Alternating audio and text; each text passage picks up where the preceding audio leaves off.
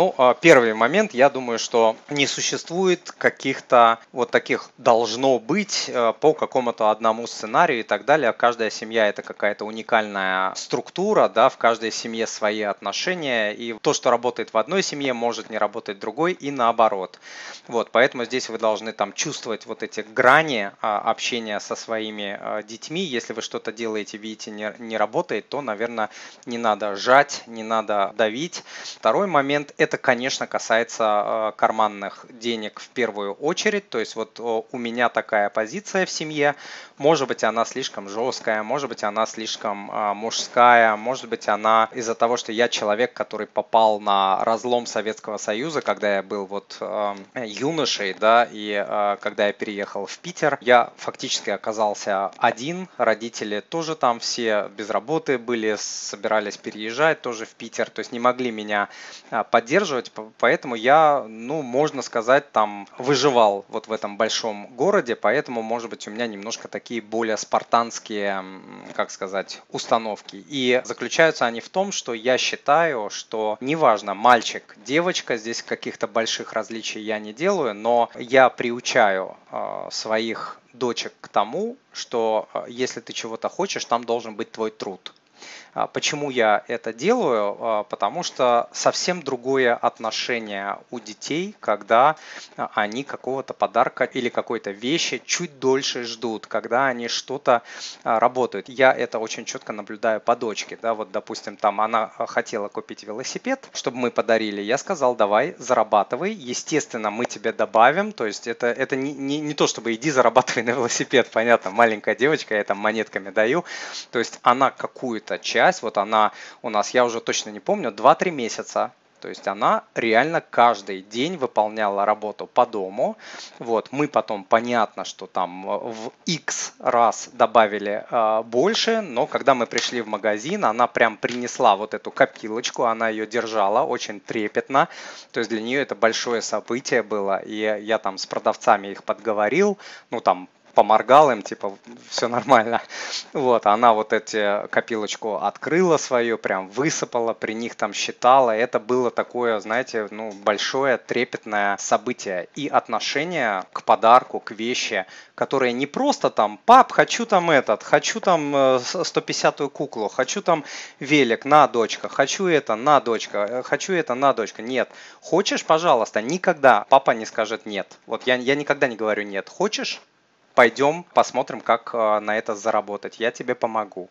Вот такой мой ответ. То есть я это делаю, потому что я люблю своих дочек. То есть это проявление любви с моей стороны, что я хочу, чтобы они э, в себе э, воспитывали такие качества, как если что-то хочешь, надо подождать. То есть не все тебе дается просто по первому требованию, потому что ты там какая-то принцесса.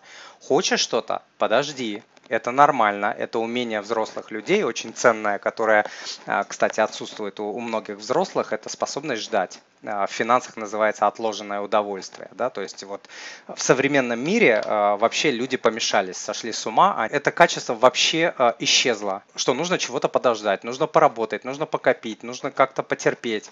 Нет, хочешь там это, иди, хочешь, купи на кредит, там все вперед. Вот, вот хочу, хочу, хочу, хочу, хочу, и все тебе получи прямо сейчас. Я считаю это зло. Зла я своим э, дочкам не э, желаю. Что касается высшего образования, здесь я тоже думаю, что не надо давить на детей, да, что вот э, папа накопил, давай теперь ты иди учись. То есть, опять же, это такая планомерная, очень долгая работа на протяжении многих лет.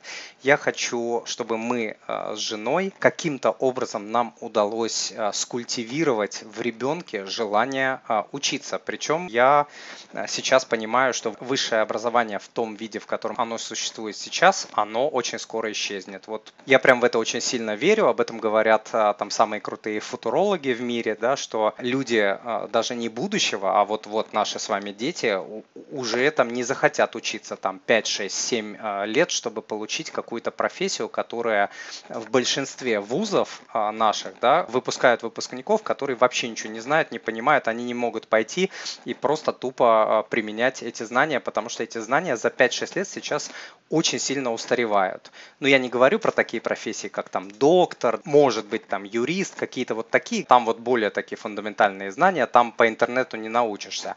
А вот все остальное образование, мне кажется, что оно а, будет более а, мобильным.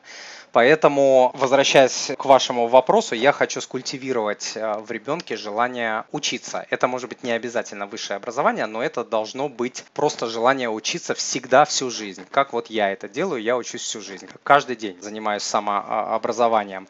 И, конечно, здесь такой же я буду подход применять. Э, хочешь учиться, докажи мне. То есть папа не будет тебе оплачивать и мама там какой-то дорогущий вуз только потому, что это греет болит э, эго папы и мамы.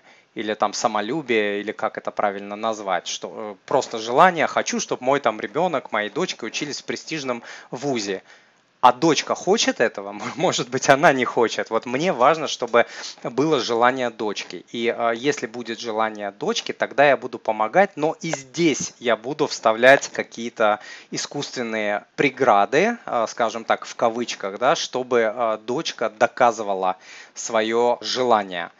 Что это будет, как это будет, я пока не понимаю. Будет ли это какое-то там денежное участие там, на 1% в своем обучении, на 5%, на 10%. Я пока до конца это не понимаю, но абсолютно точно дочка должна будет мне и э, жене доказать, что она хочет просто так, вон, хочу туда, хочу сюда. Нет, у меня, кстати, вот на консультации приходят частенько люди, да, там, оплачиваем дочки, там, то, все, пятое, десятое, там, какие-то э, заграничные обучения, там, языковые, такое все, а ей ничего не надо. Вот я уже там и туда думаю, и мы уже там и там в Англию, и в Америку там уже там а, отправляли и так далее, а ей нифига не надо, она ничего не хочет ну как бы а зачем, да, спрашивается. Это как решето, вы будете просто вливать, вливать, вливать, как воду в решето, а человеку это не надо. Поэтому я думаю, что а, здесь нужно культивировать очень сильно всеми доступными способами, книгами, образованием, там, собственным примером, культивировать в ребенке желание учиться и потом ему помогать только при условии, что он это докажет. Как-то так, извините, наверное, очень длинный э, ответ такой философский, но это вопрос э, на миллион долларов очень сложный.